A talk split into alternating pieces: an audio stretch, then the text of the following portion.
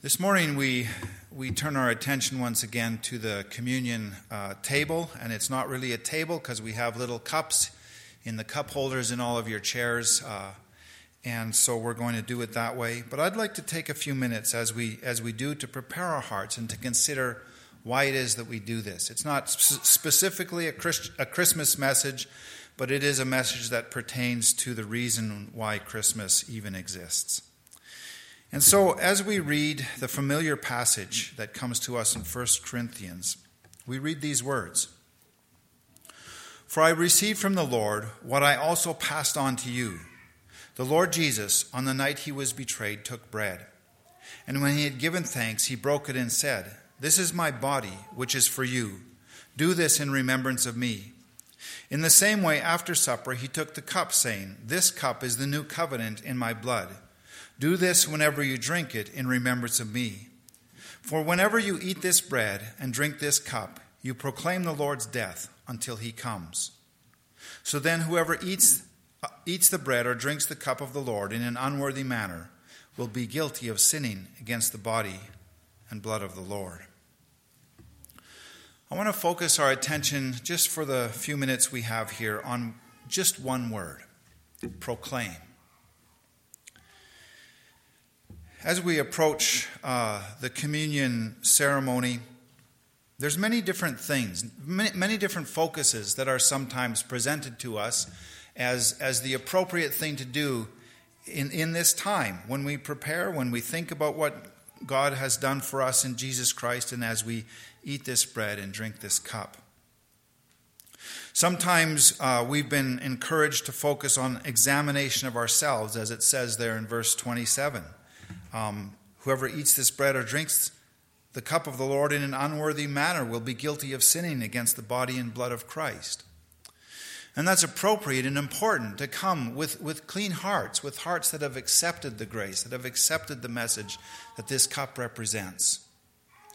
Uh, other times we've been we've been focused more on the give thanks, and, and that's clear in, in verse twenty-four. Um, Jesus gave thanks before he broke the bread, and, and we likewise give thanks. How can we not be thankful as we remember what God has done for us uh, as represented in this ceremony?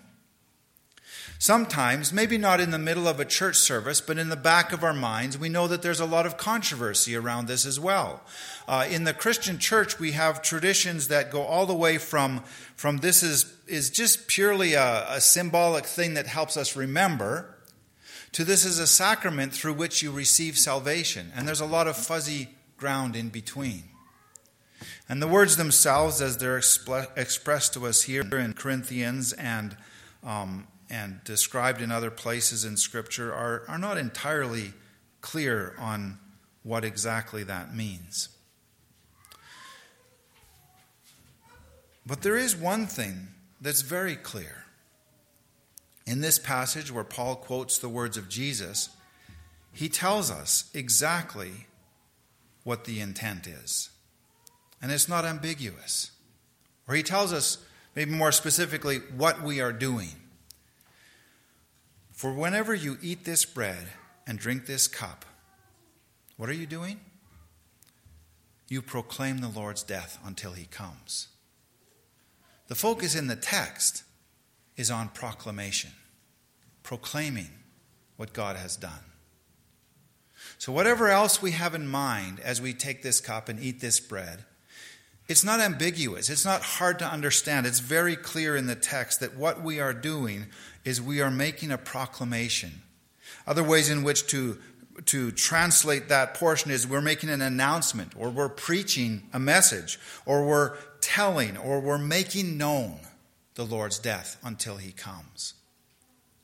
And so in this way, each one of us becomes a preacher as we, as we proclaim, as we do this together.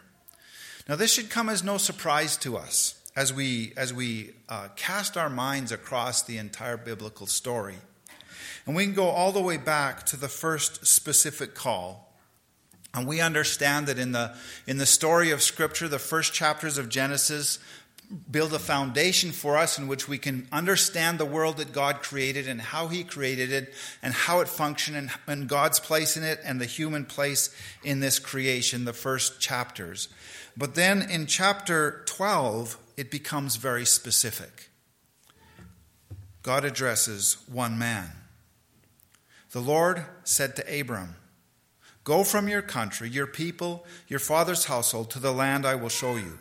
I will make you into a great nation, and I will bless you. I will make your name great, and you will be a blessing. I will bless those who bless you, and whoever curses you, I will curse. And all peoples on earth will be blessed through you." This is the first example we have in Scripture of a very specific word of God to a specific person. And it carries with it a huge promise, an immense and intense blessing for Abraham and his family. But we can see that it's, it's very clearly not just for him. It points outwards from Abraham to all nations.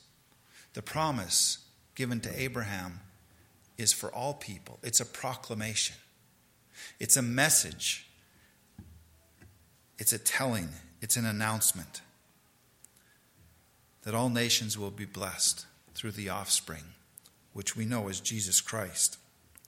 Now, there's many points we could stop at in between, but we don't have time this morning. We're going to jump all the way to the gospel promise. As told by Luke in Luke twenty-four, verse forty-six, Jesus told them, "This is what is written, the Messiah will suffer and rise from the dead on the third day. And repentance for the forgiveness of sins will be preached in his name to all nations, beginning in Jerusalem. You are witnesses of these things."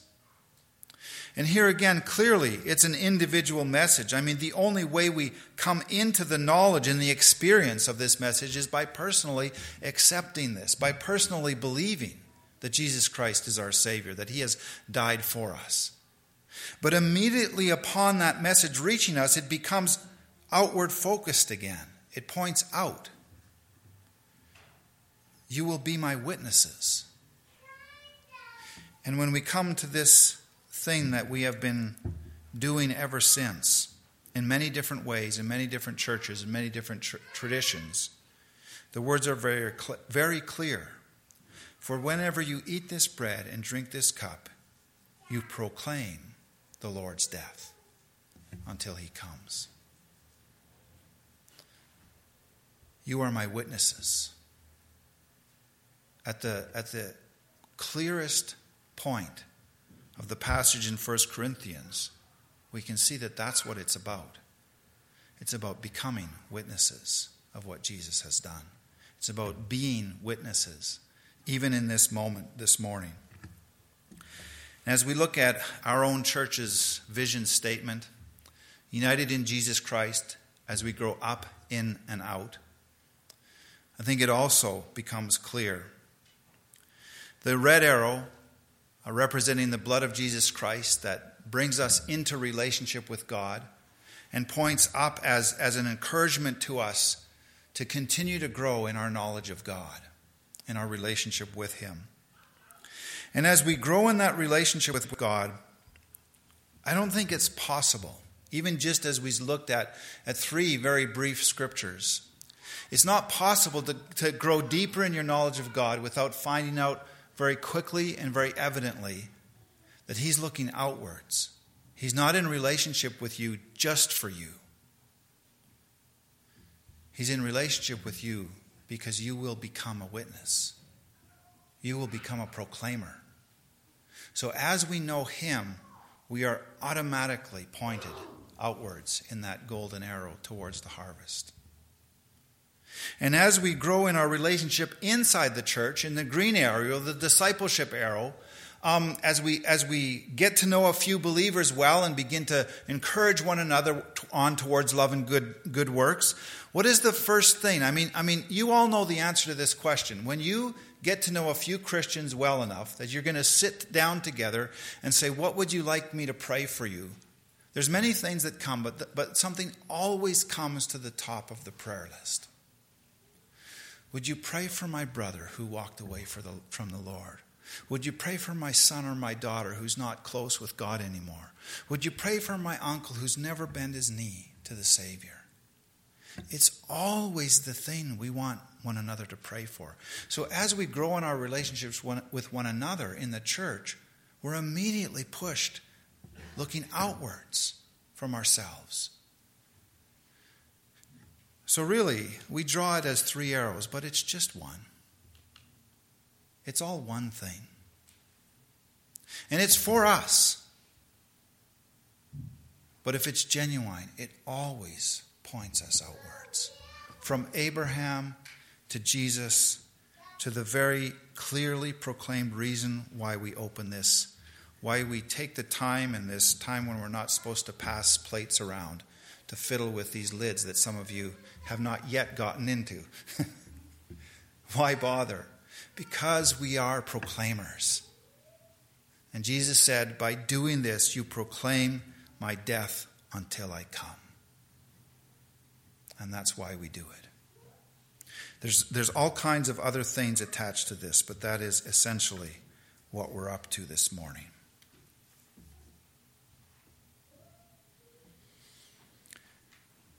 We proclaim. We proclaim to God in our prayer in these next few minutes.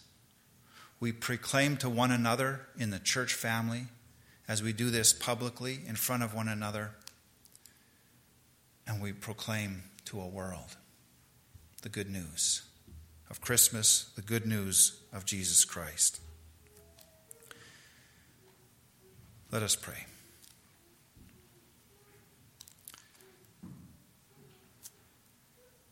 Lord, you give us good news.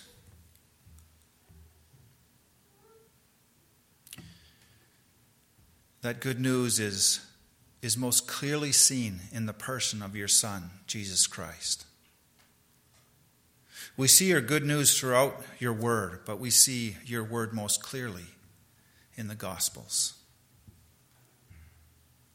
The historical event of Jesus' life, your Son on earth. And he instructed us to remember. And as we remember, to proclaim, to be witnesses of what you've done. To not keep it alone to ourselves, but to pass this message on. With grace and mercy to one another in the church, and with grace and boldness to those outside. Lord, we take this bread, remembering that your body was broken. We take this bread, remembering that you have called us to join in your suffering as a form of making your word known. And we eat it together to proclaim your death until you come. Amen. So if you take that top lid and pull it off. Jesus broke the bread and took it and ate it and said, remember me.